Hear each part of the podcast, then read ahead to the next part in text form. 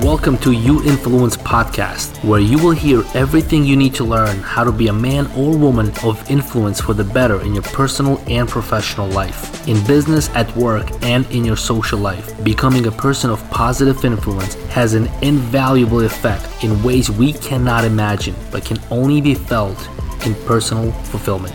Welcome back, influencers, to another episode of You Influence Podcast. I got a great and very interesting guest uh, today with us.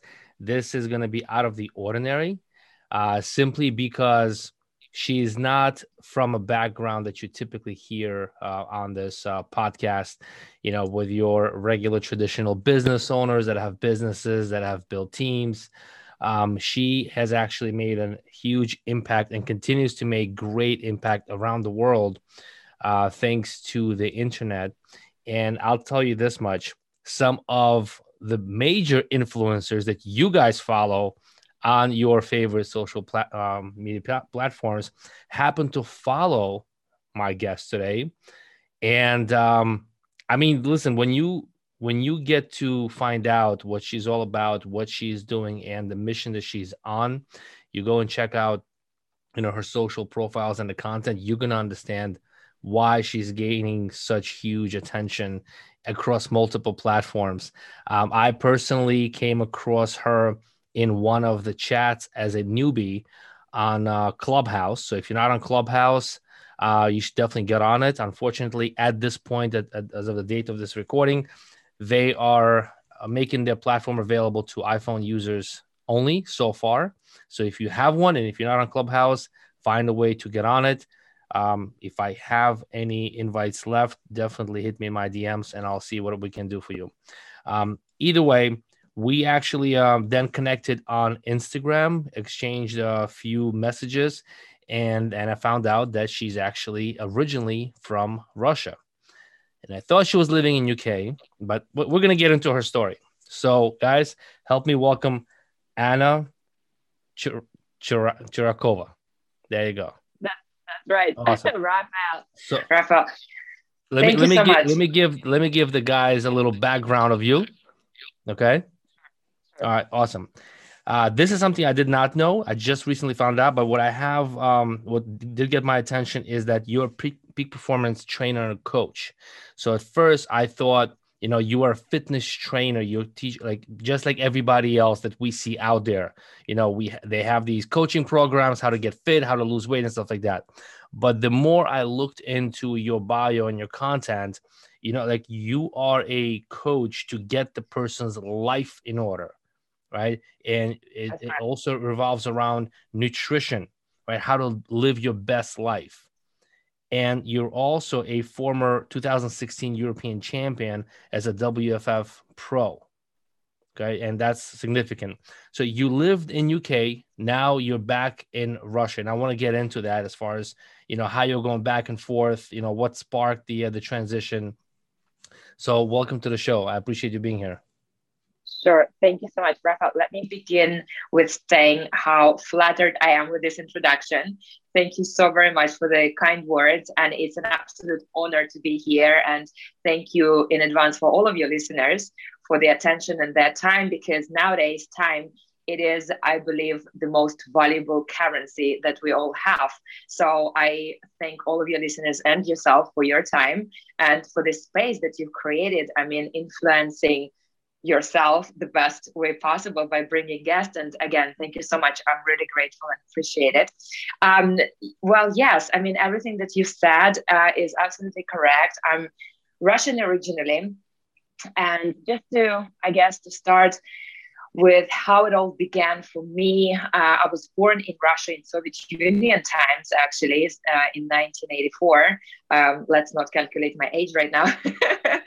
but um, yes, it was a while ago. And, you know, so I was growing up uh, at the collapse of Soviet Union, um, you know, in a normal, simple family uh, back in the day. You know, it was pretty harsh for my parents.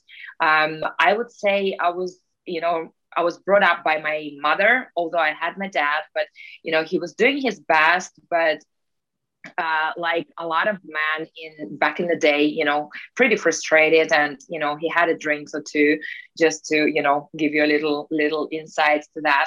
My mom, she's worked very hard and brought myself and my brother up. And you know, I was studying at the university. I was graduating public relations and politics back then. Um, and realizing that English is going to be pretty necessary as a language. And I can't really say that you know, um, we, we were taught very well uh, the language because we were we, we were um, we, we had teachers who were Russians, right, and trying to to teach a foreign language. So I made a decision that I wanted to uh, go to London uh, just to improve my my English. And, um, and how, so how decided, old, how old were you when you made that decision? So that I was 19 years old. I was okay. just a just a year uh, before graduation, and so I thought I need, you know, for my career, for my future career, I definitely will benefit if I speak English at least, you know, somehow. And so, like I've mentioned, you know, we I just, uh, you know, I was growing up in a simple family. My mom, she's she works at the school. Um, and so i borrowed pretty much like money from all of my friends in order for me to go to um, to study in london for just a few months. It was the plan was to go for two months to get my english in order and then go back to russia. And uh, so I, I did that.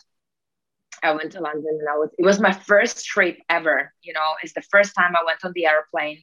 It was the first time i went to a foreign place and um, so it happened not to you know go too deep in, into a story.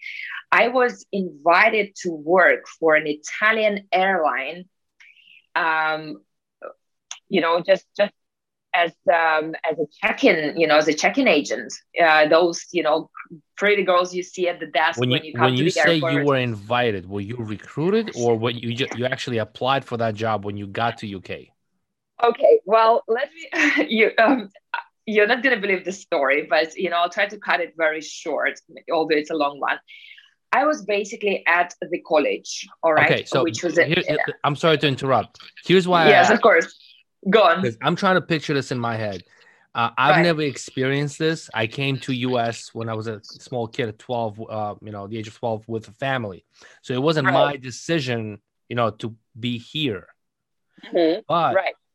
I see people, young adults, that are arriving in this country with practically no language, no nothing. Parents are back home, wherever it is, and they're starting from scratch in a brand new country. Right. So it, I, I understand the challenges. Yeah, because Correct. I see it, I witness it, I experience it. As a matter of fact, I happened to hire the, some of them in the past as well. Mm-hmm. You know, sure. so Sure. The, the stories that I hear, they're not always the, the, the great stories of, oh my God, I'm in a new country. This is going to be amazing.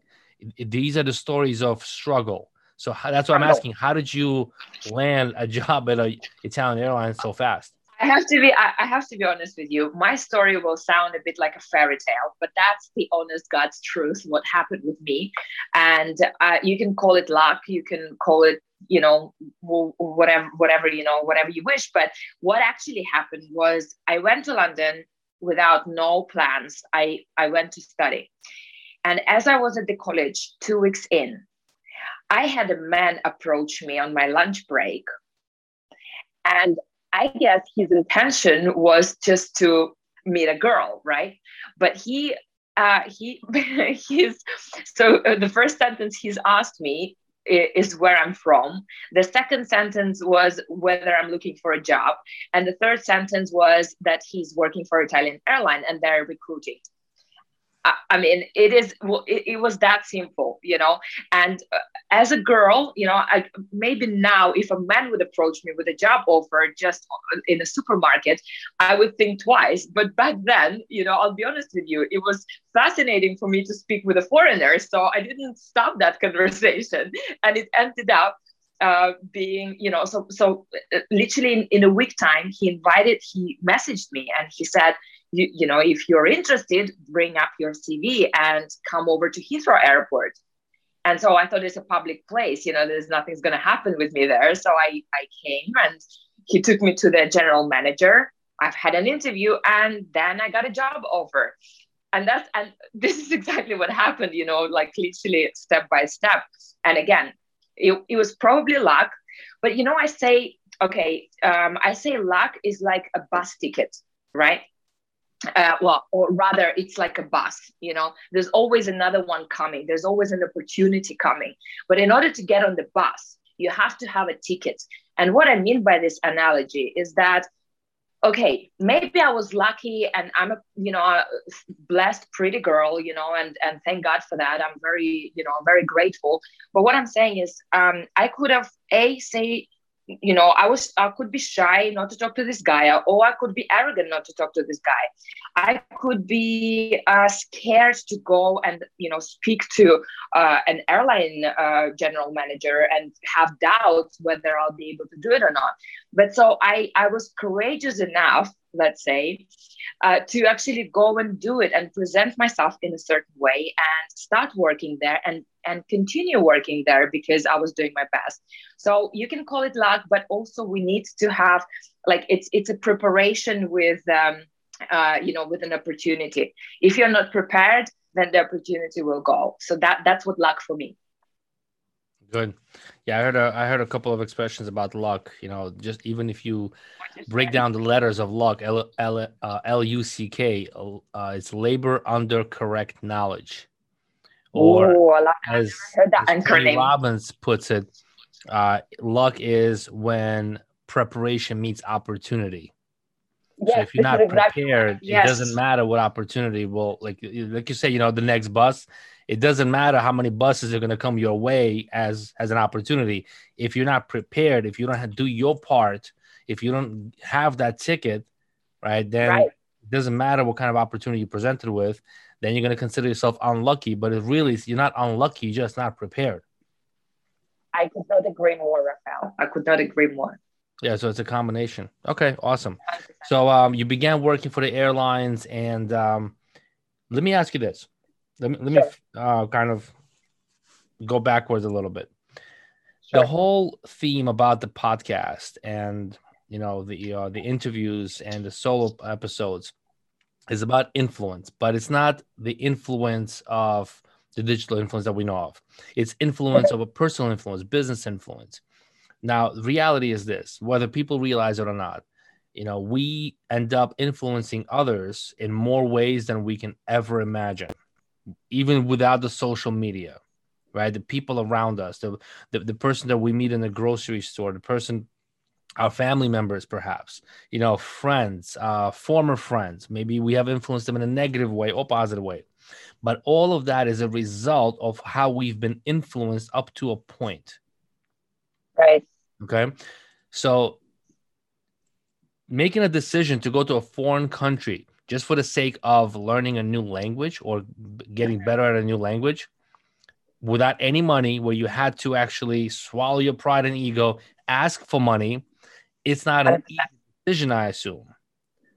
And it takes courage. Not at all. So where, where did you get your courage from to become independent? What has influenced you? Was was it the the challenges of your father? Was it the challenges in the country? Was it uh, understanding that you know nothing is going to get done for you based on like I come from a Soviet Union environment as well. I was born. I was I was born in '79. You know, so right. I and we left in 19 at the end of 1991. Mm-hmm, mm-hmm. Hard time. So for me, my understanding, like for example, when I came to this country as a 12 year old kid who never knew the concept of money before, because my family was very well off over there, and when we came here, we were flat broke. Not as a figure of speech, but we literally had zero because my dad left all the money there because somebody told mm-hmm. him that you're gonna end up coming back. So he left oh. everything. He didn't even convert five dollars, five rubles, nothing. So when we came here, I saw my parents were broke and they were handed an envelope, basically like you know, uh, money from the government. And at that point, I understood that like, holy shit, we're broke. So I knew right away. I'm like, I have to get some money. I have to work. Right, right. That was the the aha moment for me. What was the aha moment for you? to start becoming more independent and brave? What has influenced you? Thank you, Raphael. That's a brilliant question. I would say it was a combination of things. And um, as you've mentioned, you know, being brought up in a very turbulent situation, as in family wise, economy wise, you know. So my family has never really, like, was never in uh, an abundant fi- like financial state okay but that i would say taught me uh, to be very grateful for little things, right? Uh, and I wouldn't say necessarily I was looking to um, become financially independent, but I was definitely looking to becoming independent, right? So, it, as in, I wasn't um, chasing a lot of money, but I was chasing uh, the state of independency, right? Where I can actually um, sustain myself. And um, again, it, it was probably a combination of things, right? So um, I knew that I, in life, I would I cannot really depend on anyone apart from myself. I mean, my mom. You know, first of all, she's a woman. You know, she works like in a state school. So what can she provide you have, for me? You have to be careful how you say that because some people may be listening to this. They're like, "Oh my God, just because she's a woman doesn't mean you, oh, oh you I'm a woman.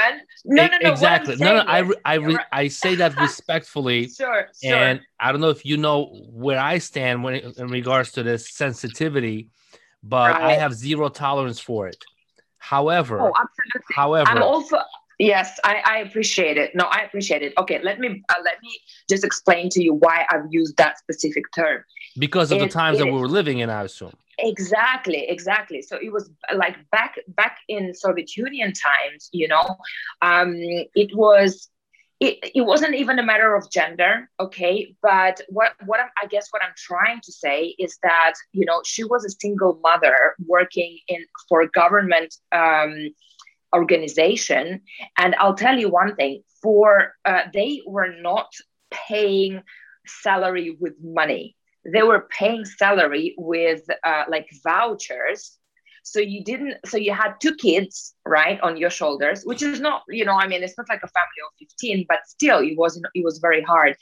And so it wasn't being a woman it's just being a single parent even you know who who's got responsibility of bringing up two kids and no help from anyone else. And then in a situation where you work you work hard but you don't get paid you get paid with with papers where it's written bread a couch you know like with coupons. this, this, yeah like those kind of coupons you know? It's like it's not even benefit like it's not even benefits from the government that you get the money in the envelope. It's like literally you work your you know you work your hardest you go to work every single day you've got two kids and then at the end of the month and not every month sometimes yes sometimes no you'll get a coupon where it's written what what are you allowed to get you know like it's only for the bread and nobody cares you want your shoes or you want uh, cheese you know like in fact there was nothing of that of this kind on the shelves in the, in the you know in the supermarkets but not to go too deep into that what i'm what i was trying to say is like i knew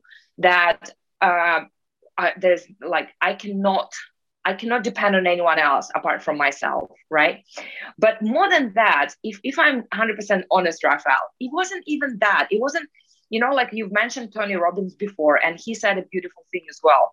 There's two um, driving forces for us to achieve something is inspiration and desperation, right? So from what I'm saying, it almost sounds like it was a desperation, but not at all. I wasn't desperate.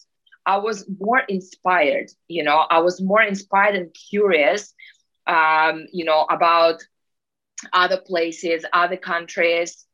Um, and uh, you know, like new horizons. And what I felt, uh, if I remember, you know, correctly, my my state back then is that you know, like children, we have less, and 19 is not a child, but still it's a teenager. It's this uh, still like a teenage set of like mindset. I wasn't scared. I wasn't afraid. I wasn't thinking twice, you know, oh, maybe I'll go there and, you know, maybe things are not going to work out or something's going to happen. I haven't had any of those thoughts. I just, I made a, you know, I uh, like, I made a choice. I, I put myself in a situation, like, I made a goal and I wasn't questioning myself. That was it. It was done. I'm going, you know, and plus, I haven't had a strict, like, uh, a plan what I'm expecting. Like there was no expectation from that trip whatsoever, you know. And they say expectation is a root of uh, all like suffering, you know, and all disappointments. Because when you have like a strict plan and it doesn't work out the way how you've set it up in your mind, then you know you almost don't know what to do anymore. But I haven't had any of those, and I think you know this natural flow um, brought me to where I am right now, to be to be fair, you know. But back then it was a combination of that. And one more important thing, you know, as a girl of 19 years old back then, I'll be honest with you, I also ran away from the way how my girlfriends were treated by men and i wasn't gonna I, I wasn't taking that you know like i wasn't prepared for this kind of relationships because again you know in that financial situation where the, uh, the, the Soviet Union collapsed, right? And some um, basically like because uh, everything that belonged to, to the government suddenly belonged to you know in, like a, to the individuals. There were a lot of men with money, right? And it, it was like almost um, it, maybe it's my personal experience, you know, but like most of my girlfriends were literally like offered a better life but it wasn't a soul connection. It was just like okay you know it, who, like who who will offer you better life? And i and this was not something that i was prepared to go for. You know i wanted a genuine connection and relationship. And it was hard for me to find that you know? I so this was another reason why i wanted to go and see what's on the other side you know and like explore other other places your motivation was not just driven by inspiration because you said um, you know you mentioned tony robbins you mentioned inspiration and desperation. So your decision wasn't just inspired by inspiration to discover but it was actually driven by I, avoiding I would say pain. It was a combination of two. Yeah but it was also to avoid pain because you didn't like what you saw with your friends. So because it was more of a financial incentivized uh, relationship rather than ra- rather than you know being fulfilled and being with the person that you actually want to be with. So it was just avoiding that type of situation and seek out more. Rafael, i think uh, the connection is not really great. C- can you can you hear me? I hear you perfectly fine really? Because you like i'm i'm losing you quite a bit unfortunately but um, if, if i understood you correctly yes it was a combination of two. It was first of all I w- I wasn't satisfied with the situation with the current situation back there uh, back then uh, in the country you know in terms of like personal interactions you know and again uh, I w- I didn't see you know I didn't I didn't see a financial like abundance, um, especially if I'm not, you know, if, if I don't if if I want to improve my language and if I want struggle, you know, with my career or hustle enough, let's say. And so, but but but again i was also having no fear and i was very curious about you know what is that what is there on the other side? You know what, what can i like it's exploration of what is possible without expectation so that's that's probably how you know how would the best describe my my state back then. Gotcha. Okay. Um, when did you get involved in fitness or did you pursue a, a different career at first well, the career I was pursuing was the, um, you know, the airline career because I was actually enjoying my job a lot. Uh, so you, know, you actually was, uh, looked at, so you looked at that as a career path instead of just, you know, a job as a, you know, to get by while you're in a new country. No, okay. First of all, it wasn't a flight attendant. I was working on the ground, so I was constantly in London, you know, working for an airline, and I was loving it. It was, you know, yes, I enjoyed it as my career because, you know, again, I was studying public relations and there was a lot of public relations, you know, in that industry. Like I was getting in touch with, it was fascinating because I'm a very active individual, you know, and working for an airline was something that um, kept me on my toes, you know, like it was very intense. It was very interesting. Every single day was something new. You know, like you would not get bored. Uh, for instance, if you'd work at the um, at the office, you know, and like I had um, dozens of colleagues and everyday, you know, passengers, etc. So I was enjoying it, and it was my career. Fitness wise, um, you know, like again, back in Russia, even when I was at the university, the culture was as such that you know everybody especially as a girl you know you would ex- like you were expected to look after yourself health wise you know looks wise um, it, it, was again it was a part of the uh, national culture you know we had physical education we uh, we were obliged to pass exams on physical education. That was a part of the, um, you know, of the general education for the for the public. But also to remind you, and that's probably another, uh, you know, reason um, in terms of like a little, you know, tough interaction, man woman kind of situation was that statistically, you know, there were many more girls than there were uh, you know, boys or men and women, let's say. So, if from what I remember, it was almost like one man for 10 women, you know, statistically because of the wars, etc. So, um, it was very um, hard to be the chosen one, right? Because obviously, you know, like you, like you, you had a very tough uh, ratio, you know. So girls were, um, and I don't. I, this is my perspective again. This is like my thought pattern um, in order to be chosen, you know, you had to like look and be your best, right? Um, so because of the competition, obviously.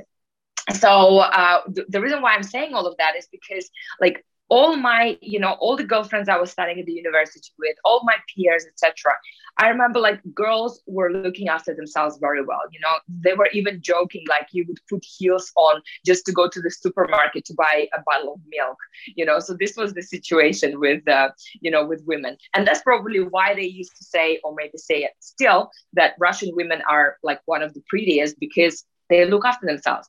So that's what i was doing you know i was always into nutrition. I was always uh, into sports and fitness.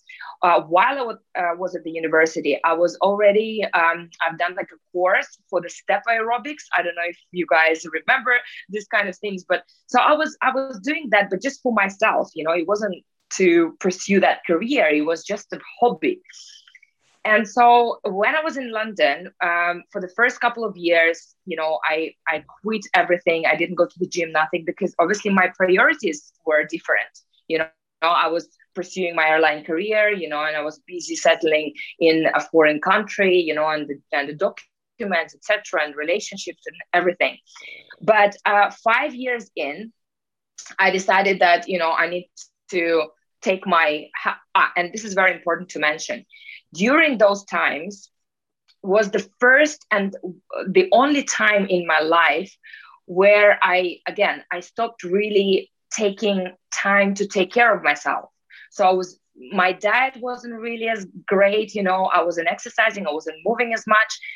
And I, I felt very strange, but I didn't connect it with the diet and exercise. I just thought that, you know, maybe I'm very busy or I'm getting tired.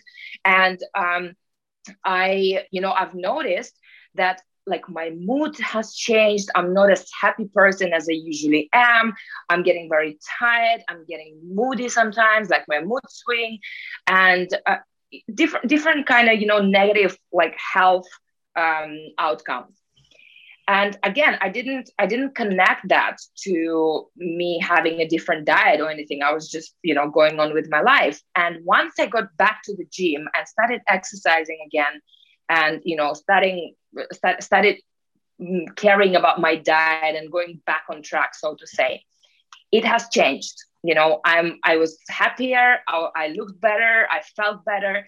And that uh, you know, like plant um, a seed of thought in my mind that it is connected. It's not just, you know, people don't just say do it for no reason. Like I experienced on my own health how it influenced having bad diet or, you know, going back on uh, better nutrition and exercise. Um, and so I also uh, met uh, my ex partner who was very much into sports, and we were just going to the gym, nothing, you know, just a personal hygiene. But because we were really into this, um, you know, just for ourselves you know we were learning and studying and the instagram just came about that time 2014 2015 um, we, we we started you know other people what do they do uh, how do they train what do they eat etc and we were experimenting on ourselves and it worked you know it was working. So we started having amazing results and everybody in the gym you know they were saying guys you look so great you know why don't you compete? And for me uh, it was like uh, a very you know it was a shock because i thought competing it's like for athletes. You know you'd have it as a career. You have a coach you have a nutritionist you have you know a whole team behind you before you get on stage um, so we had a conversation with one of the uh, WBFF pros, and he said, "Look, I've been backstage. I've seen people that compete, and you look just as great. Like, why don't you try?" Um, so I decided to to do it for fun. And the first competition I've entered, completely just for fun, you know, just to have a life experience. Uh, I I came third. You know, they placed me third and it was so it was mind blowing for me because first of all they were saying you know you have to know someone to you know to to be placed you know. I didn't know anyone at all. Like i didn't know anyone in the industry. I didn't know no judges nothing at all. All i knew how, it, how long was it from the time somebody made a comment that you should be competing to the time that you actually entered the competition and competed how long did it pass? Uh, how long time passed? Four, f- four months. It was four months. So during those four months, were you were you exercising more intentionally now, understanding that you will start competing, or was it the same type of uh, uh, routine?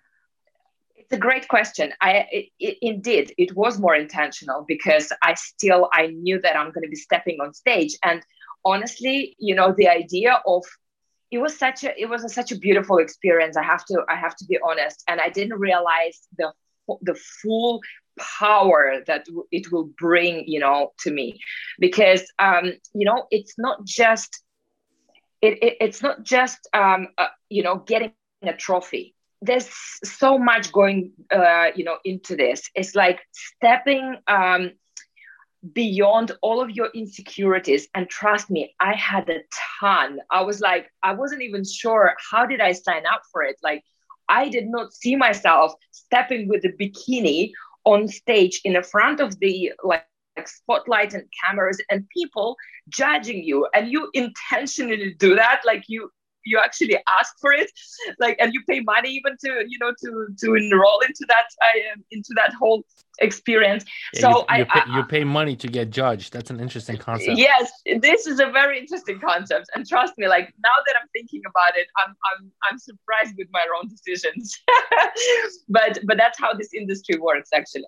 So um, yes i started training more intentionally. However i was still training by myself. You know, I didn't hire a coach, which was, I'll, I'll be honest, it, it has got a pluses and, you know, advantages and disadvantages because it is great because you learn, but it takes, uh, it takes so much more time.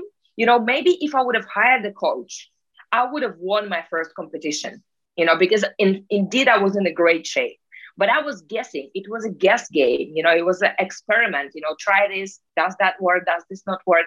But again because i was not taking it so seriously i was just doing it for fun. So you know i thought okay let me just go and you know i'll come out i'll wear a bikini um, i'll i'll fight my demons and i'll try to become more confident.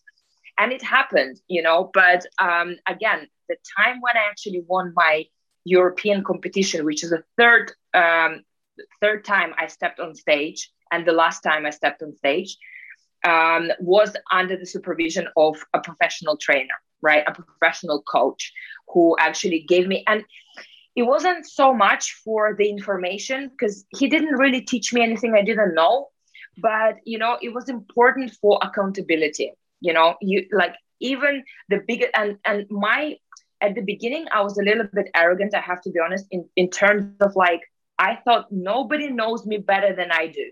Nobody knows my body better than I do. You know, nobody will like guide me to things because, you know, I know myself like how I what I need, right? But that's absolutely incorrect because you need someone, especially uh, when it comes to competitions and you know professional athletes, closer to the competition day, you will start doubting yourself you start questioning your strategies uh, you know because your mind is i mean we have to appreciate our human nature right? Like uh, we, it, it, it's not a straightforward path you know and you need the supervision. This is so so important. Like i i wish i knew that back then right? But but but again no regrets. I don't have regrets but you know probably that's what i would recommend anyone who is and and and you know Rafael the, the the the reason why I love sports so much is because there's a beautiful analogy with life you know even if you're in business in any industry whatsoever you know I think even Rumi who said that with without a guide you might spend 200 years for the trip that might take you two days you know? So it's basically it's just saving time you know? Like we go to the dentist to fix our teeth. We're not trying to fix our own teeth, right? Like, why do people not see that in any other areas? Say in health, in fitness. Like, you might be a professional doctor, or somebody might be a professional, I don't know, plumber. Somebody might be a pro- professional fitness trainer. And so, isn't that better to go to a professional instead of like like thinking you should know no we shouldn't know. Like i'm a professional in this area but i'm not for example like i lack knowledge in marketing. I'm not going to go sit here guess how to do how to you know market myself better. I'll go and hire a you know person who's good at marketing. And i wish i knew that back then. Uh, listen that's a hundred percent true. It's uh, uh, i always say that most people plateau after they're done with formal education and they coast through life. It's like um I don't know if you drive or not, but when, when you're driving on the road, and let's say let's say uh, you're driving through uh, a, a, major road, and there's a plastic bag floating around on the road. It has no weight to it. It has no direction, and it will move the way the wind will move it as the cars pass by. That's most human beings in life. Oh gosh, beautiful. No, yes. They have no direction. They float through life. They think they have a direction, which is the pension plan, and they work there 40 to 50 years. You know, they're clocking in, clocking out, waking up, and it's a routine. There's no accountability. That's why they're floating through life. Our accountability, for the most part, stops when we're done with school because whether we realize it or not, the people that hold us accountable are teachers and professors. After that, not even most spouses hold each other accountable. For most relationships, That's why the marriages, marriages are not really don't last. Yes. yeah, there's no accountability. Nobody wants to be told the truth. Like right now, I have, you know, I mentioned it briefly before, but with this whole sensitivity right now going on, listen, I'm a father of two girls. I was raised by a woman. My, my dad was never there you know? So i'm surrounded by females. My last two right. businesses over 90% of my employees were female as well millennial females. So i completely mm-hmm. understand the psyche of a woman and understand the uh, the the need for, to be empathetic. But there's also a place for common sense. And with all of this sensitivity right now going on, oh, you can't say this, oh, you can't tell me what to do, you can't do this, oh, I'm my own person like, pardon my French, but you're a fucking idiot if you refuse accountability. Because 1000%. I guarantee you, the people that refuse accountability, no matter at what level, professionally, business, career, marital, doesn't matter. The people that refuse accountability w- are guaranteed to regret their path a decade to two decades from now. It's it's it's a it's a sure plan to fail. Right. The problem right. with that is that you can't turn back time. Regret, like Jim Rohn. I don't know if you if you ever heard of Jim Rohn, but Jim Rohn, uh, he has one of the quotes, had one of the quotes that says, "You will pay the price regardless." The question is, will you pay the price of discipline or will you pay the price of regret? Where yes, discipline I, weighs ounces and regret weighs tons. Well, That's I haven't the, heard the continuation of that. That's beautiful. Yeah, right. that's that, that's the difference. And this is the issue that I have with people, men and women on both end of the aisle, of this highly sensitivity to being held accountable. for your own actions or being held right. accountable to your own to your own goals and dreams so i could fully ag- agree with you you know i digress a little but fully agree with you in regards to having the accountability here's my question to you do you do you consider Sorry. yourself because I, I notice a pattern in your story here do you consider yourself a highly competitive person um, fantastic question yet again. Um, I would say yes. However, I do compete with myself more than anyone else, right? And um, that might not have been the case in my early years, but I have learned uh, throughout all of these experiences, especially these extreme competing experiences where you actually don't just theoretically compete with somebody, you're practically competing with people, right? And again, I'm so grateful for this experience because being in such an extreme situation, it opens your eyes so much on to, you know, the fact that the whole um, concept of competing with another person, it is so absurd you know it is so absurd especially when it comes to competing on stage you know and comparing the bodies and females beauty and you know it is just so absurd. But but without being in that extreme situation i would probably not see it for as such you know and i'm you know i might have spent my whole life trying to fit into some standards you know. But it taught me that you know that again it might sound very trivial however you know um, we, we can only strive to be better than ourselves yesterday. And uh, it, you brought this subject up, up of responsibility. And i believe that you know in, in in accepting responsibility is where the greatest power you know and and again like it I mean, I hope it makes sense, but really, the one once you accept responsibility, you take the charge of your life in your hands right? It might sound scary but actually it, it, it's just you accepting the fact that whatever happens is down to you. You know you're in charge. You're in charge. And once you understand you're in charge you can make different decisions. You can you know you can influence your own life. You don't anymore depend on somebody else telling you what to do what you can do what you can't do or you know like what happened at the traffic light or everything is your responsibility. And by by saying that i mean it's your mindset. Is how you perceive things. Is how you interpret situations in life right? So uh, competitive i am but again just with you know with my former self let's say that. And um, i think also uh, I think also it's ja- uh, Jocko Willink who said, you know, in discipline lies um, the greatest freedom, you know, and I absolutely love that as well. You know, in discipline lies the greatest freedom because when you do what you what you told, like what you said to yourself you will do, right? This is how you earn respect to yourself.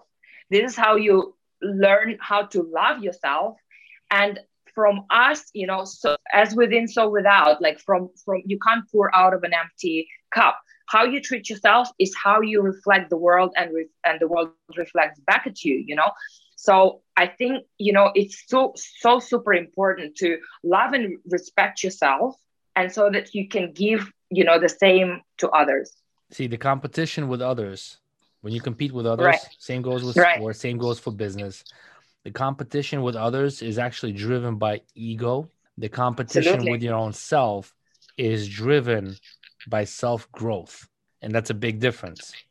Right. And I don't think there's anything wrong with wanting to compete with others, especially if you're on the world stage, if you're playing, you know, mm-hmm. professional basketball, if you're a, absolutely, uh, you know, performing. But at the same time, it has to come with a dose of consciousness because there's a reason why a lot of these athletes are mentally broke once their career is over because they don't know who to compete with anymore. The purpose like they lose the purpose of they their lose lives, the purpose right? because, because their, their entire career the purpose was to beat the next guy or the next gal. Absolutely. it, was, absolutely. it wasn't driven by let me beat my past performance. Exactly. So oh i absolutely agree with you on that rafael because you know uh, we that there is no need okay what do i think about ego right? Ego is uh, our innate part you know there's no need to deny it there's no need to destroy it there's no need to you know step away from it. No you embrace it right? And so instead but instead of uh, making it a master make it your ally right?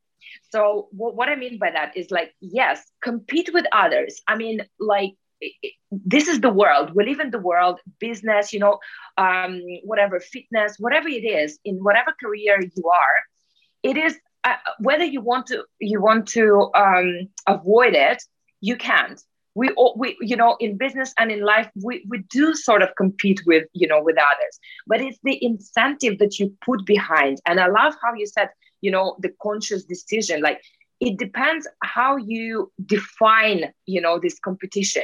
If it's a healthy competition if if you use that in um you know in in a healthy sort of way as a you know as a, just a, a, a drive force again to still become better and maybe win for like in your own eyes rather than beat somebody you know? So the, the, the definition of that is important the game stays the game. The game is always the same you know life fitness business. But uh, it's how you how you perceive that. Did you read the book by ryan holiday enemy is the ego? No, i don't believe so. I did i did read uh, ryan holiday but it was um, stillness. Um stillness I, is key? stillness is the key. Yes yes, yes stillness yes. is the key. Then he's got another one enemy is the ego. So mm. I, am aware of what the book is about. I, I glimpsed through it when i was looking at amazon um, the reason why I never read it because I feel that the title is very misleading. Oh, maybe yes. Because I feel that ego-driven decisions are mm-hmm. not the way to, to go. Right. But a well-behaved ego is healthy. You need the ego, and mostly for your own self, not for others. That, that's why I haven't read the book, but I do know what the book is about, and I find it very interesting because it's a paradox, and a lot of people um, they fall victim to thinking that ego really is the enemy, and they live in this Zen environment where there is no ego. I like the this Zen is an extreme. Mm. It's extreme, exactly. So basically, the point is, extreme of either side is not a healthy way it creates Absolutely. regret later on in life. Absolutely. You know, if, if I was just live, about to say that. So I, am looking, and, and I know you you you do this. This is what I want to get into next. But I know mm-hmm. you, you do this. So pardon me if I if if this comes off offensive, but I know it won't because you know I think you're very level headed. Thank you. People that are go completely on. like you know Zen, they go on these retreats to you know certain countries and this is their lifestyle. This is what they claim. This it's their lifestyle. I'm 41 now. I'll be 42 this year. Mm-hmm. I know people my age and older that have led that kind of lifestyle in the past for a number mm-hmm. of years. But now they are more or less regretting it. Why? Mm-hmm. Because they didn't listen to their gut and they went with more um, with more what um, I guess what what the marketplace said you need to do, and that is to calm down, relax. You know, it's not about this physical world. It's about um, the moving on and what have you done here, being complete at peace. And now they're saying, like, listen, I should have gone after my dreams. I should have done this. I should have become more pr- creative, more productive instead of just staying in tune. Mm-hmm. Because mm-hmm.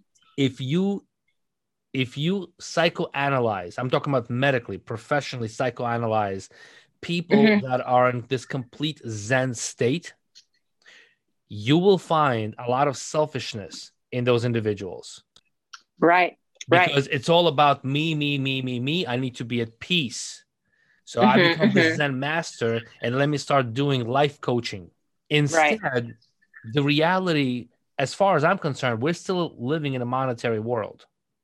Absolutely. So to become selfless, if you really truly want to be selfless, you have to be able to help as many people as possible. Mm-hmm. And you can't help people if you're completely broke. Right. And if you're completely Zen, right? If you're completely Zen. right so it's got it's got to be this fine line the balance between the two Absolutely. of where you are going after your dreams and if your mm-hmm. true dream is to help more people then the only fucking goal you should have is to go out and make as much money as possible to be able to help other people go give it all away Absolutely, Raphael. Amen. Um, I cannot agree more with everything that you said. And the, you know, my response to that is this: I admire a person who is able to keep their composure, you know, and keep their um, being grounded, not on the mountaintop because it's easy, right? I mean, of course, there's no distractions. But if you are someone who's mastered the peace of mind and you know your posture and how you behave and how you react in the world, in the world, in the um, some challenging situations in your business with your colleagues with your you know clients etc then well done to you. This is what the purpose for me of zen is. You and and again it's duality. You cannot just be the light or you know you cannot just be the shadow. Like you have to actually like you said find this balance. And in this balance is you know for me personally is you know the golden middle basically this is the the the well, you know the, the this this is my point sorry uh, right. for me the balance is not in the middle for me the Where balance could be 90 10 it could be 80 20 it could be 95 oh, really? and 5 the balance right. meaning if you if there's no conflict in your head as far as what should be done so for mm. me the mm. perfect balance is congruity you're right. both sides of your drive, right? The the, mm-hmm. the, the light and the shadow, or right. the drive and you know the rest. Mm-hmm, mm-hmm. Those two elements they need to be congruent with one another. So if I, right. for example, to put this in perspective, if I have a family mm-hmm. and I have a family to take care of, and I, I need to handle my business, the right. work life balance for me is not spending eight hours with my family and then eight hours at work. Right. The work life balance for me needs to be that my family is fully in understanding that mm-hmm. 90% of my time that I'm spending on the business is for the sake of taking care of the other 10%. Absolutely. And at some point, it's going to flip flop where I'm spending 90% of my, time with my family and only 10% on money producing activity. So it's all about right. congru- congruency, not necessarily being in the middle. Right. I guess uh, I agree with you, Rafael, on that. Uh, I guess what I meant more of is the personal, like a mindset, the the the you know the balance in your own mind as an individual you know like so you can't go um, you know 90% being zen and then 10% like trying to live in the world or the other way around you know because if you're 90% just hustling all the time you're going to get anxiety you're going to get burned out you're going to you know you're going to end up with millions of you know dollars but then like no fulfillment inside of yourself you know like yep. you uh, abandon your family if you are 90% you know hustling all the time. And uh, and like what you just described right now you know if you just abandon everything the business the life you know all the hustle and you just went to the mountaintop that's another extreme. Like that's not good either. Like find this uh, middle ground in your own being in your own mind in your own mindset. And out of this balance in your mind then you can play around you know like do you spend 90% of time you know like hustling but then you're still taking care of your family and you're communicating with your family and you're taking care of your you know of your how like home life etc with your personal life. I think only if you're uh, like centered in your own mind that you can you know like you can um, play around in in the real world and succeed in the real world if that makes okay. any sense. Absolutely absolutely. Yeah we're on the same page. Um, right. all right so let me transition into the next question. Sure. Who is your client and how do you help them? Okay so my um, clients i've st- so when i okay let me let me transition into that. So once i've decided that the airline career is does not longer serve me you know i'm not enjoying my job as much. Um, i had clients you know mostly girls who wanted to again you know maybe compete or lose some weight or just look pretty. Um, and um, with all due respect, you know, I did help a lot of girls, not out of the career, but just like to help them out. Um, but I'm more interested not in um, aesthetics, right? But I'm more interested in, um, again, in performance, hence why I'm a peak performance coach, right? So I'm more interested in helping people achieve their um, perfect perfor- performance as in life you know like when you feel great you don't have to sacrifice your job you know in order to feel great you don't have to sa- sacrifice your home life in order to feel great you have to find this you know combination of um you know a certain lifestyle right? And again there's so much disinformation nowadays um, in you know when it comes to nutrition and exercise uh, all of the you know like uh, keto whatever. It, it's like a fashion you know it's like a it's like a uh, same it's trends you know. The diet the, the the nutrition and the fitness world has got the same trends as the uh, ones you see in fashion weeks. You know today's popular keto style tomorrow's popular just juices then it's popular being a vegan etc all of that you know it that it's not uh, sustainable. So my job and my clients are uh, high performance you know people business people entrepreneurs that uh, dedicate a lot of time you know for succeeding the for sorry for achieving their goals but they are very often um, neglect their health right? And these are my clients. So i help people um, get their energy levels on track you know by um, fixing the sleeping pattern circadian rhythms nutrition based. We implement movement we um, you know we implement cold therapy heat therapy. And there's a lot of biohacking out there. And all of it is holistic. So none of it is including I get my clients off medication, right? I'm very against um, the amount of medications that doctors put, uh, you know, people unnecessary. Of course, some cases, you know, like some some cases really require medical interve- uh, intervention, but most of the cases, you know, depression, etc., everything comes from our gut. You know, if you fix your nutrition, you fix your diet, you implement movement, like 90, 99 uh, percent of diseases will disappear. So that's what that that is you know my mission my drive is i like to help people to get their health on track so they can perform at their peak. Do it okay so if someone is not an entrepreneur or a business owner can they still hire you? Oh absolutely absolutely. I, I mean th- this is just uh, to explain okay in my so, mind uh, so, so it's the lifestyle it's the it's the lifestyle of the individual that attracts your type of service because they're busy. So it could be a very busy professional uh, that doesn't have time to really take care of their health and they think they just need to hit the gym uh, but it's still not working out. Exactly. Okay. Exactly how, exactly. How much I mean, do you, you know about be, you you i mean my my clients can be a doctors or yeah sorry how much do you know uh, about biome and getting that gut? You mentioned the gut, right? Because we, we know that over 75% Absolutely, of yes. our immune system right. comes from the gut. 100%. So gut health is number one in, you know, my coaching programs.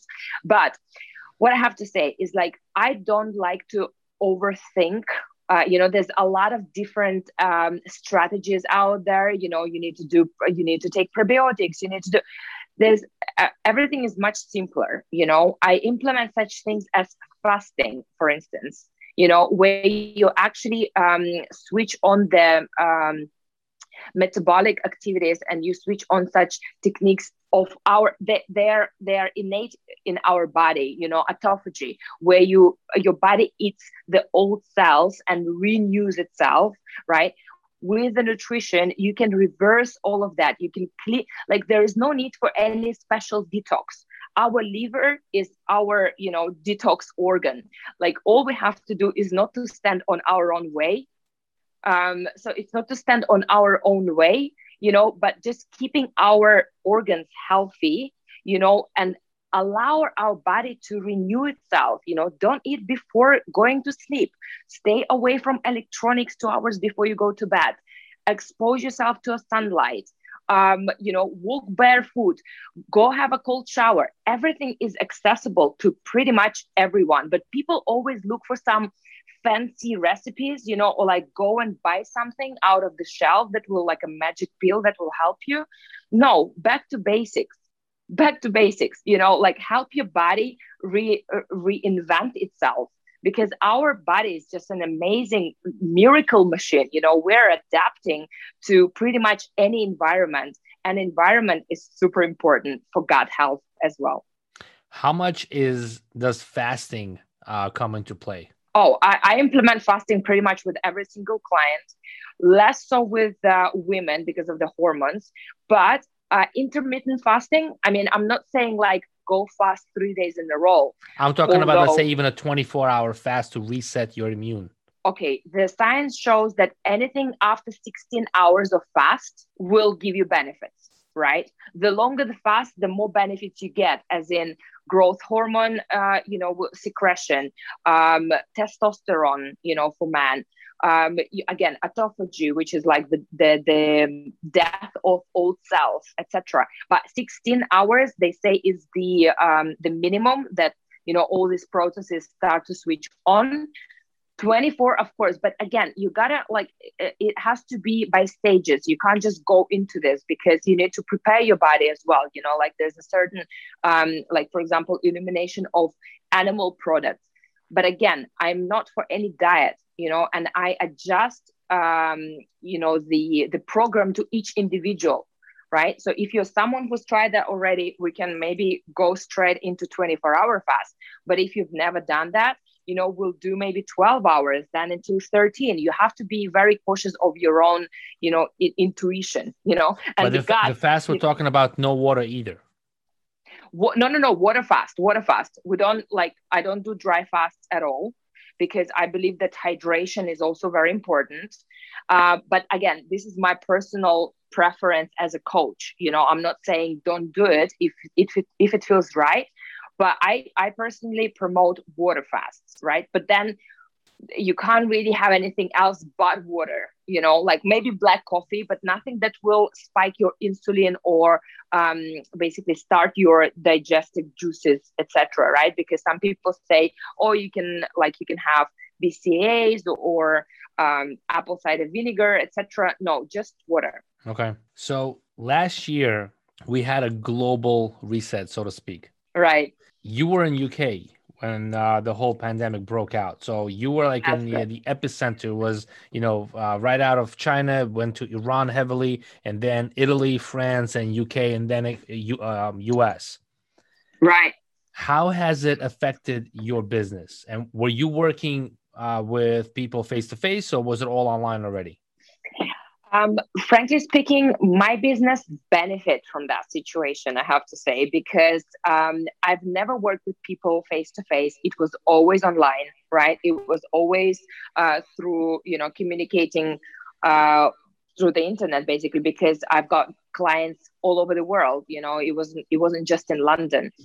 So, and and since the pandemic hit, um, people started caring about their health. You know, rightfully so, because instead of fearing a, a virus of any kind or any other disease, you know, I truly believe that we should only care about how strong our immune system is in order to deal with those viruses. We can never get rid of them right? So um, my you know my business benefit from that because i i you know i got many more clients um, people that care about you know their well-being their health and how strong they are etc um, but in general, as an observer, I can say that, you know, London was hit big time and it was just this fear in the air, you know, like people were truly, um, you know, unprepared. But then again, who was? You know, I don't believe any other country, you know, had a different, um, you know, different outcome. But, um, it, you know, and, and again, uh, August, I think August, um, they reopened the borders, and just because you know London, like London was shut down completely. You know the gyms were closed, and to me, it didn't make any any sense in terms of like you should be promoting people getting healthier, not like opening pubs and closing gyms right? So this kind of you know I, I, I, yeah i was yeah i wasn't really supporting that um you know um that way of uh, handling this whole situation. And well I, I was missing my family so i decided to come to russia and i realized that everything is open here so probably is a better place to stay for the time being. So russia opened up all the facilities and restaurants and everything else? Everything everything is uh, almost as normal. They promote the you know obviously wearing masks in public places. However everything is open. I think they've only had maybe like three months in total that since you know like since last year. There were probably about three months where they closed things. You know it was probably if i'm not mistaken maybe april march may 2020 where they were closing facilities. But um, after that everything you know life is normal and what about the number of i mean you're there so it's not like you know we're hearing about it. You're there now. So what about the the cases Rafael, frankly speaking i don't uh, okay let me be honest with you. I have not watched tv for the last 15 years. So um, you know some might agree some might, might disagree but frankly I don't like I don't really watch the news. I don't keep an eye on the numbers, you know. And I, am not promoting that, but I'm just like saying, you know, I'm not even talking about the news. I don't better... watch the news either. Okay, I'm not even talking about the news. I don't even know the numbers. Okay, so I'm talking yeah, about know, you, like, since you're where there. Where I get the numbers from? Yeah, but you you're there. Right. You're socializing with people that are living there from what you are witnessing right. yourself, not not taking information from the news, from what you're witnessing yourself. Right. Is that is it normal or is it like what, what is the situation there are few you know there are there are cases there are cases you know like uh, sometimes i'd hear somebody would get it but then obviously you know i mean okay i've never heard like thank God. And I'm not um, suggesting that this thing does not exist. Of course, it does. You know, it's it's nor like it's it's a virus. It exists. I've heard of some death cases from like you know some kind of like uh, from people of you know friends of friends of friends. In my circle, thank God, I haven't had any. You know, but I had a lot of people who would get the virus and then just recover from it. You know, and that's that's pretty much all I know. But like in my world and again you know russia and you probably you know resonate with that and probably heard about you know like the, as a country we've been through so much like this is just another you know like another obstacle. Like people Absolutely. don't freak out here about that you know? Absolutely. people don't freak out here about that. I, I definitely agree. Mm, i definitely you. agree. Uh, of course. Okay so things are back to normal more or less. Um, and uh, the mask situation is promoted, but is it mandated? Like if I walk into a supermarket without a mask, am I going to get kicked out? No, I go not at all. I'm going without. What? Okay. What about the vaccinations? Are they mandated or no? Well, not a mandatory. It exists, but I mean, nobody's forced as far as I know. Okay, that's great. That's good to hear. Okay. Right? Yes, I'm happy to. about this so situation. what does what does the life in you know the peak performance coach look like in regards to business? You're seeing clients. Uh, clearly, you don't need to be seeing clients face to face. You could move to you know to Mexico or to Dominican Republic, Colombia, to you know Australia, and do business as usual. Yes. Okay are you seeing clients through Zoom or is it a package coaching? Is it a high ticket? Is it a monthly membership? How do you see clients? Right. So it is a high ticket and we communicate. I've got a closed Telegram group and then we communicate pretty much via WhatsApp. Sometimes it's a Zoom call if I need to see their shape, you know, if they need to check in.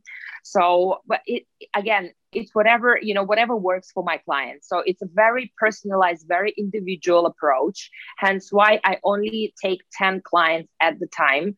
But it's an educational program. So i have 12 week package which is an educational program which basically um, means that within 12 weeks i will tell my clients everything they need to know about how to live their life in order to perform at their peak, how to live their life so they don't need to even hire a trainer anymore unless they want a trainer or a coach for accountability purposes, right? Okay. But in terms of the knowledge, uh, no, that's basically it. So it's an educational program. And after these 12 weeks, uh, my clients are able to live their best life and be equipped with all the information they possibly need to live their life at optimum. Okay. So that reminds me of what I mentioned earlier, where people l- leave the accountability at the formal education. So the school sets you up with the foundation, right. and then you're like, okay, you're off to the races on your own. Exactly. Okay. So now here's my question then. You're welcome to stay.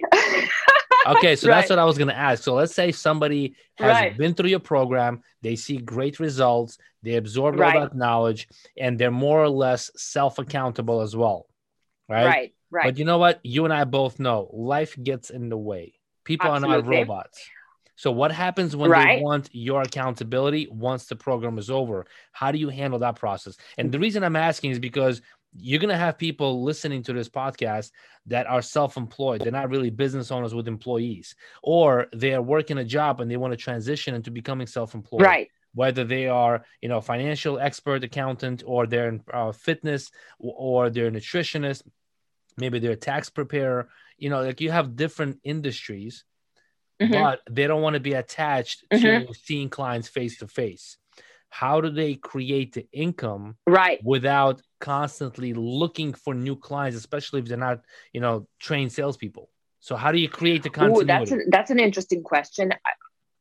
I, right. I can only, I mean, I can only share my own experience, right? Absolutely, so some of, of my clients after 12, right. So some of my clients after 12, um, 12 week uh, program do actually, you know, want to stay. And by all means, I keep in touch with those clients, but that is a completely different um, uh, communication and interaction because they don't really require so much of my attention anymore as they do know what to do.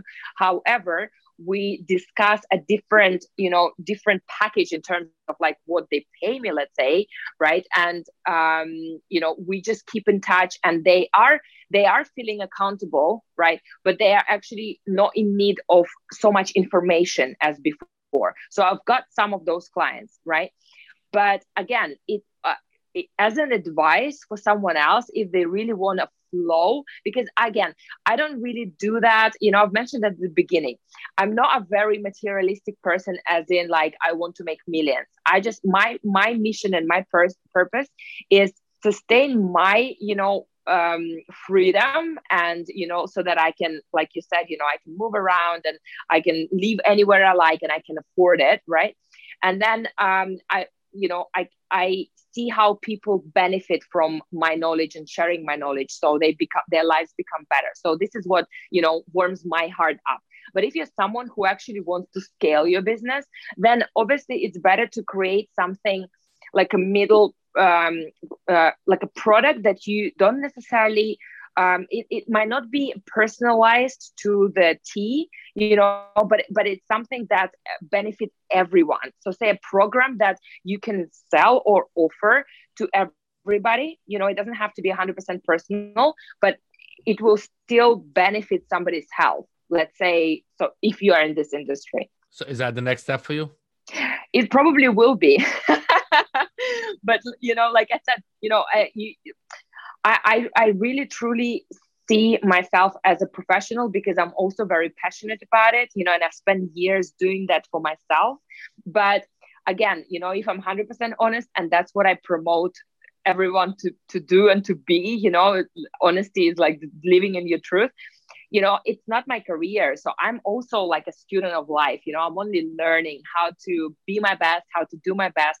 And that's what I do in my industry as well. You know, even though I am successful to a degree, but there's always growth. You know, I'm sure you agree with that. You know, we're always growing. We're always trying to find like better ways, better, you know, more efficient ways to deliver our services. So that probably will be the next step for me. Yes. All right. Good. Glad to hear. Thank you. Listen, I mentioned before that quite a few big influencers online do follow your content. And I mean, you, you have plenty of great content on social. Where are the best platforms for people to connect with you? Thank you for asking that. Uh, so my main platform is Instagram. However, since the clubhouse um, you know uh, opened their horizons you know i'm enjoying that application very much and the reason for that is is because it's very um, it's very educational and it's you know people are able to provide so much knowledge and information without having this fear of how do i look like you know especially like for again i don't want to i'm all about you know inclusivity. I don't want to like I, um I, I don't even want to talk about like genders or you know nationalities etc for me we're just all human right?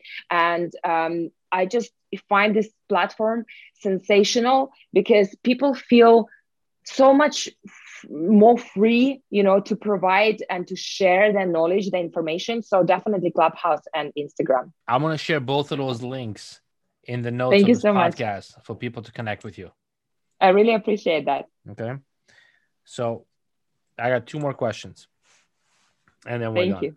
Sure. I promise. I know we went over the time, so I appreciate your time. I, I know I no, no, no. an hour. it's most. my pleasure. It's my pleasure.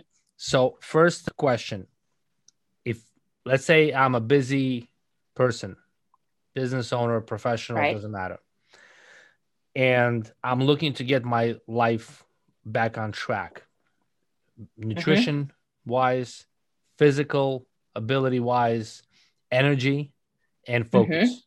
Mm-hmm. Right. Mm-hmm. Take me through the give give me a two minute rundown of where you would start with me if you work since you're working with individuals. It's not group coaching. What are the things right, that you look right. at? Do you look at so the age? The first... Do you look at my schedule? Do you look at my life habits? Do you uh, ask me for my list of uh, items that are in my refrigerator you know like what do you go through to understand your client better before you proceed to advise them Rafael, you've just done the job better than I would do because all of the above, everything that you just mentioned, oh, this really? is exactly okay. what I would ask, you know, a person. Well, first question, really, uh, exactly. So the first, I mean, the first question would really be, um, and I always ask if, um, you know, if they have any health issues, right? Because if it's something, because I, I, I'd let, I mean, I need to be honest, like I'm not a doctor, right? I'm a nutritionist. I'm a fitness professional. Um, I'm a mindset coach. But if there's somebody who's got an issue like a diabetes or some you know serious disease then i, I would probably refrain from dealing with you know or or maybe direct to um, you know a certain professional.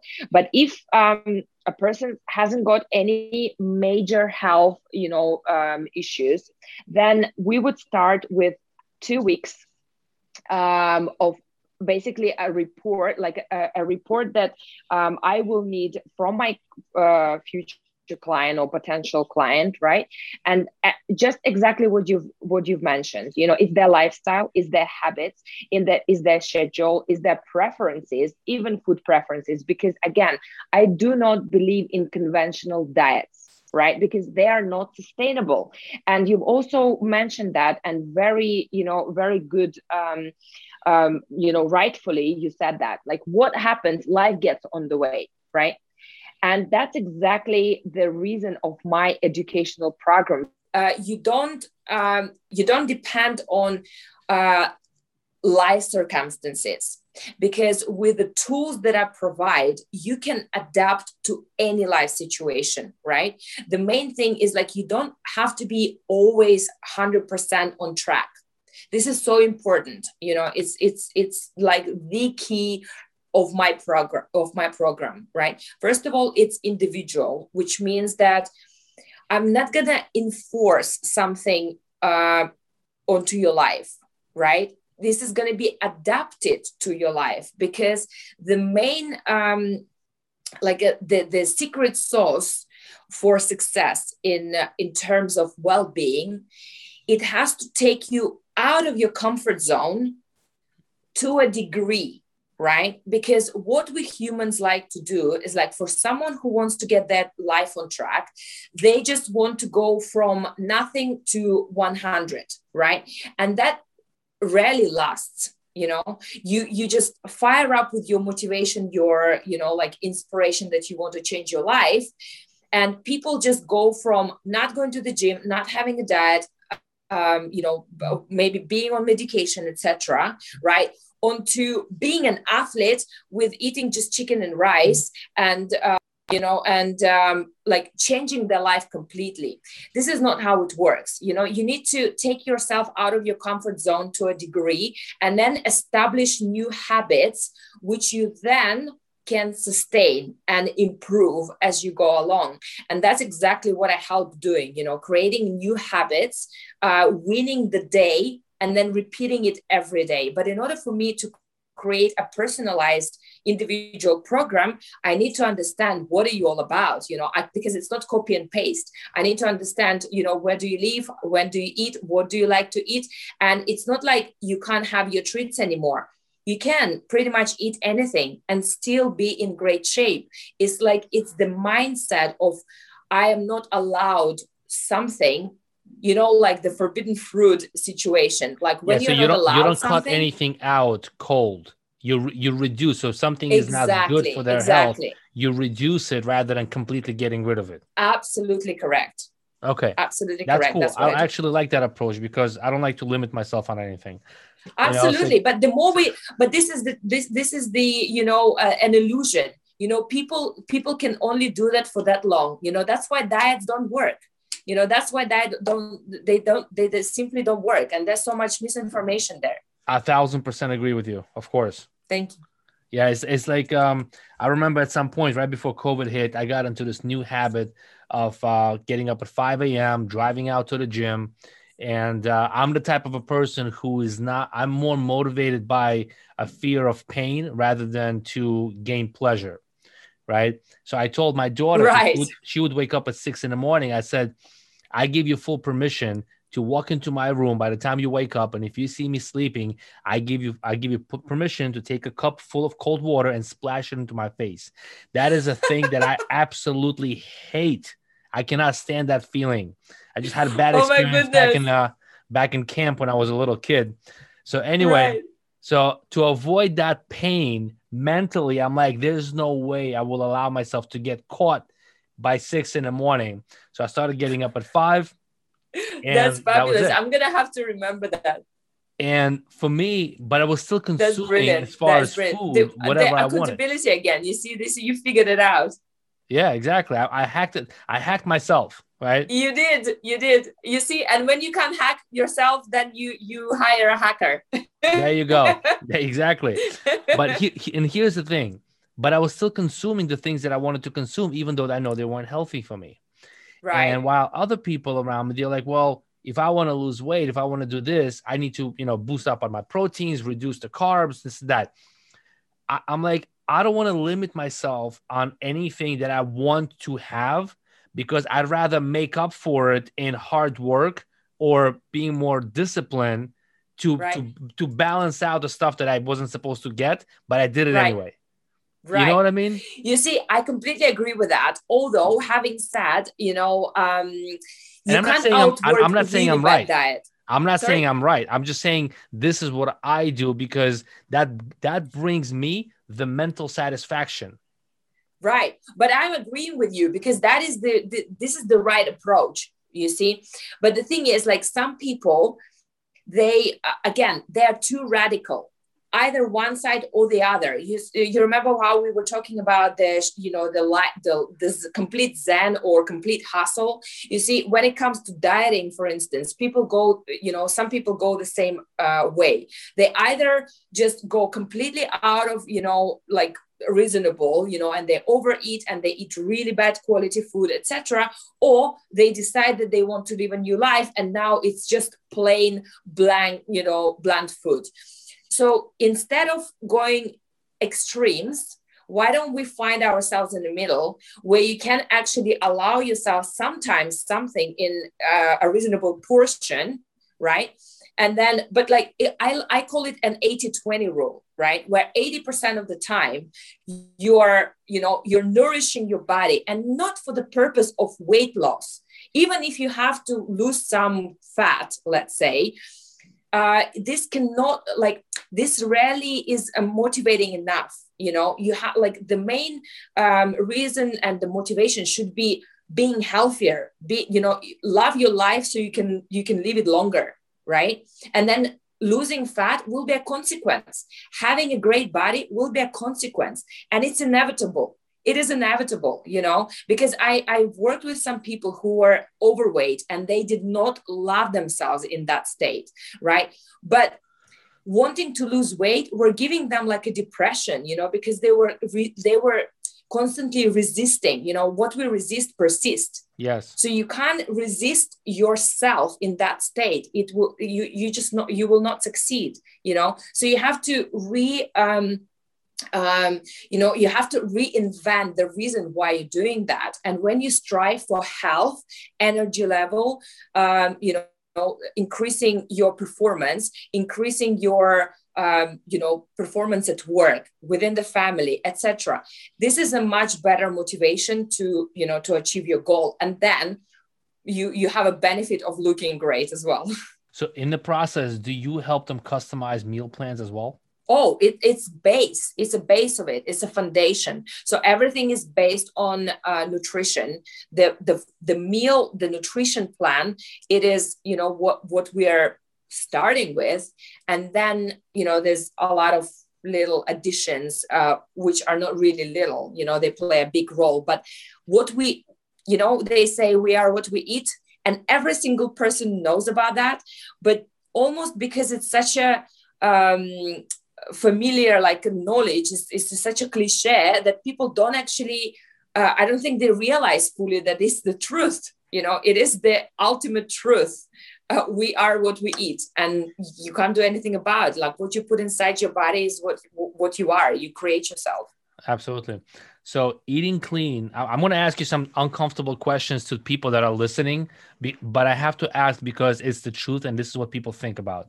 Sure you and i both know that eating clean and especially eating organic is pricier than the average diet right okay can you eat clean on the same budget? More or less, yes. But will it be clean, organic, and by uh, retaining the same nutritional value? The the answer to that is no. Same thing 100%. when people consume eggs, right? You could have pasture raised eggs, and you could have, like for example, in America, you know, you have a dollar eighty nine, you know, rack of eggs, twelve the cage, twelve eggs, and then you have the eggs that are six, seven, eight dollars, and right. the nutritional value is completely different. You know, right. You have vitamin A, vitamin K. It's the, the color is different, the taste is different, and it's pasture raised and it's organic.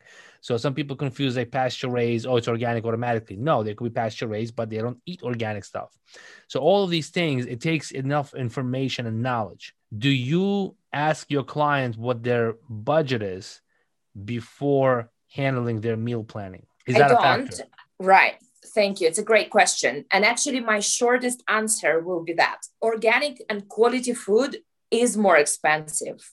But what is even more expensive is obesity, cancer, and a whole lot of other diseases that you will spend so much more money in treating on medication, doctors, insurance, etc. Right?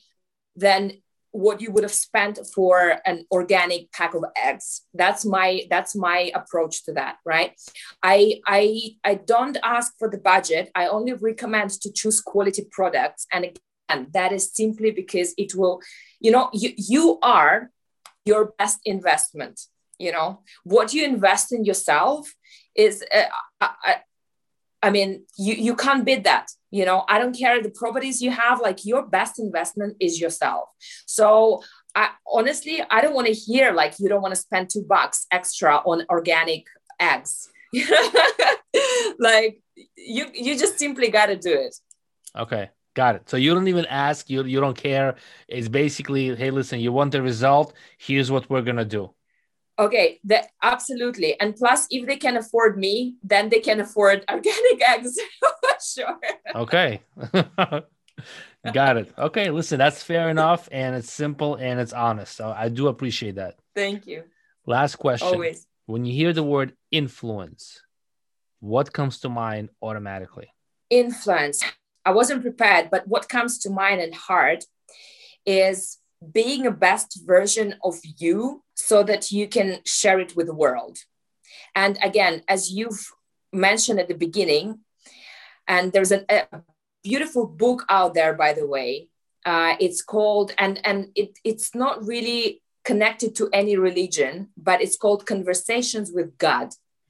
And I personally recommend that to all of the listeners. Um, and again, don't judge the book by its cover. Do you have it? I thought I did, but it's something different, but sounds familiar though. Okay. Right, right. So it's Conversations with God. It's um it's a trilogy. So there are three books to that.